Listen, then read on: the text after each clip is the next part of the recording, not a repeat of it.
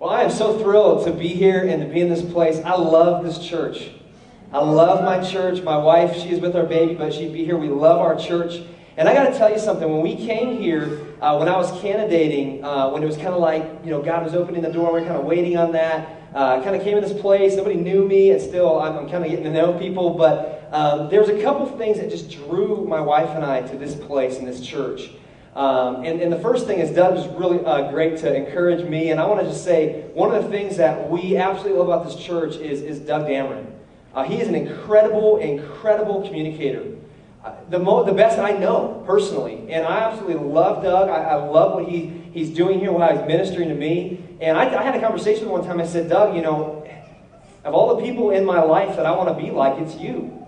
I mean, everything I want to be like in ministry is you. And so maybe that puts you on my man crush list. I don't know.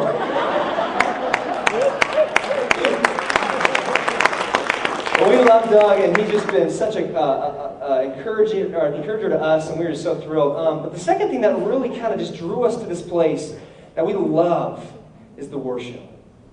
And we came in this place uh, just and Gary Durbin, I'm just going to say it again. I, have never met a better worship director and leader in my life.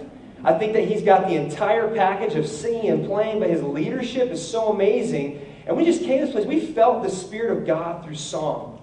And that just, we were like, Lord, please let us stay here because we love this place.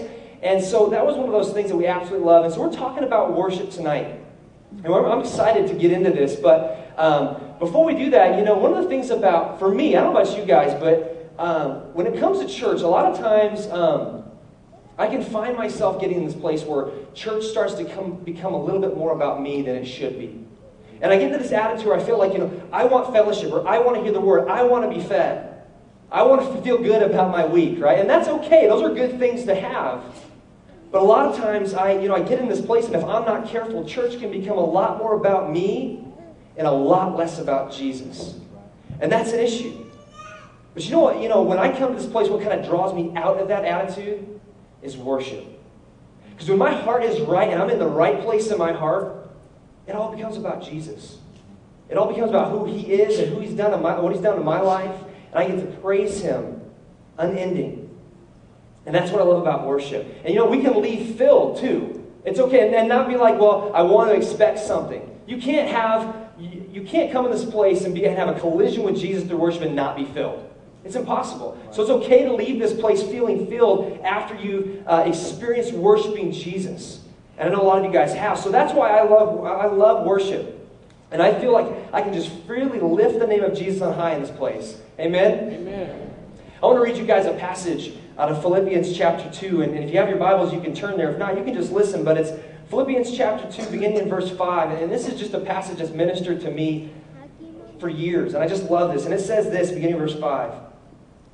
It says, Let this mind be in you, which was also in Christ Jesus, who being in the form of God did not consider it robbery to be equal with God, but made himself of no reputation, taking the form of a bondservant and coming in the likeness of men. And being found in appearance as a man, he humbled himself and became obedient to the point of death, even the death of the cross. I love verse 9. Therefore, God also has highly exalted him and given him the name which is above every name. That at that name of Jesus, every knee should bow of those in heaven and those on earth and those under the earth, and that every tongue should confess that Jesus Christ is Lord to the glory of our Father. Jesus is exalted. Jesus is lifted up. The Father saw to that. He made that happen. And at that name of Jesus, every knee will bow. And so we come to this place tonight, we lift up the name of Jesus. He's there. He is lifted up. He's worthy of our praise. We can't do that unless our hearts are not bowed before Him. We can't. Church, if we, we can't worship who we don't revere, and who we revere better be Jesus. Amen. If there's something or someone in our lives that we revere more than Jesus, guess who's getting our praise? Guess who's getting our worship? That person, or that object, or that thing in our life. And if there's something or someone that we revere more than Jesus, our moral compass is off. It's off. And so the question that I have for us tonight, this includes me. Every time I walk in this building, this includes me. Is our, are our hearts bowed before Jesus tonight? Are our hearts submitted before Jesus tonight? Because we can come in here and we can raise our hands and we can put on a show, but you know what? If our hearts aren't bowed before Jesus Christ, our Savior, it doesn't mean anything. We're giving him lip service. So if we're here in this place and our hearts are on the right, why are we here in the first place? Why are we here? When our hearts are reverently submitted to Jesus Christ, that's when He is truly lifted up in our lives. When our hearts are bowed, when we're on our knees, maybe even physically, before the Lord Jesus Christ, that is when He is exalted. That is when He is lifted up. And that's what we're here to do tonight, to exalt Him and to lift His name on high. Amen? Amen. Let me pray and let's worship. Lord Jesus, we thank you, God, again, that we're here in this place to praise you, Lord, to love you, Lord, and to lift your name on high, Jesus. At, every, at that name, our knees will bow because you are Lord. You are God. And tonight, God, we want to just give back to you a piece of our hearts that you've given us and worship your name and lift you on high. In Jesus' name,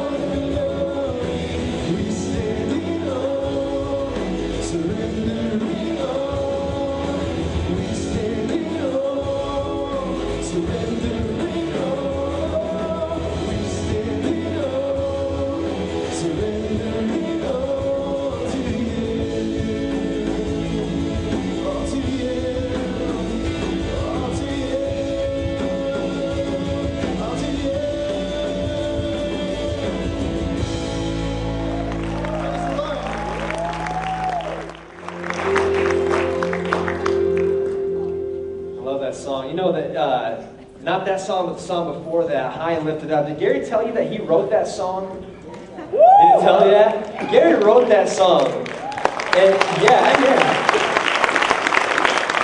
I was in my office. The nice thing about working like in the, like an office like right next to the worship leader is that you're always hearing worship going on. And so I have my own little worship sessions when Gary's kind of jamming out in his office. And one one day he starts playing this song, High and Lifted Up. And I'd never heard it before, and I'm, and I'm kind of just like, oh, it's kind of good. But I started listening to the words.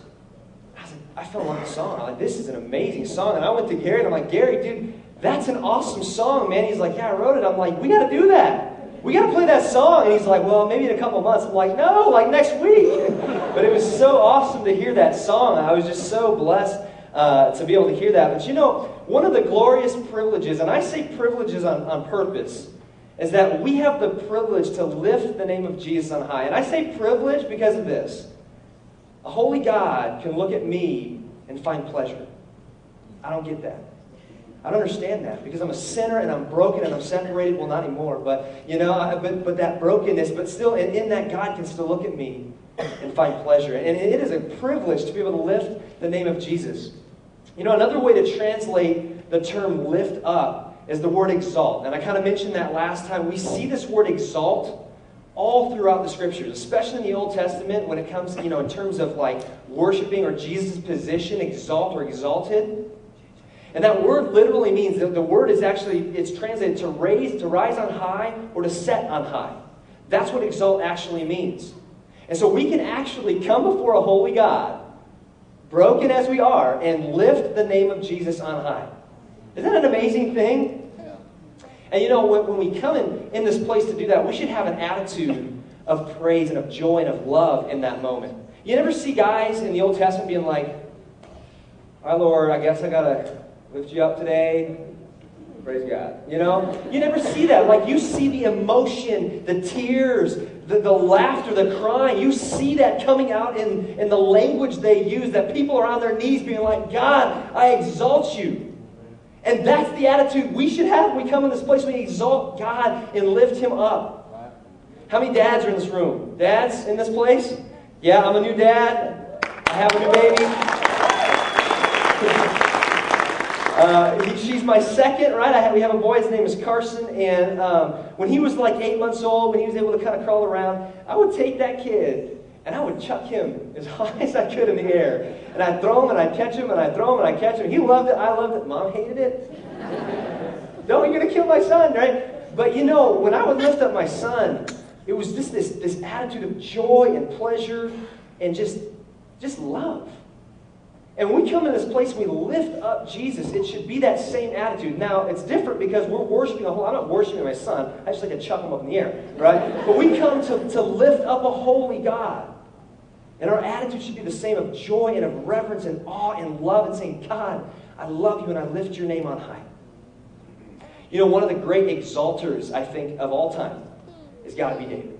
If you read through the Psalms, you just see this pouring out of reverence and praise to the Lord. I mean, it is just unsurpassed.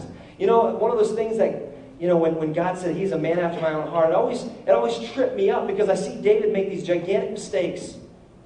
You know, adultery, murder, big, big things that this guy did. But at the same time, God goes, you know, this is a man after my own heart. I was like, how can that be?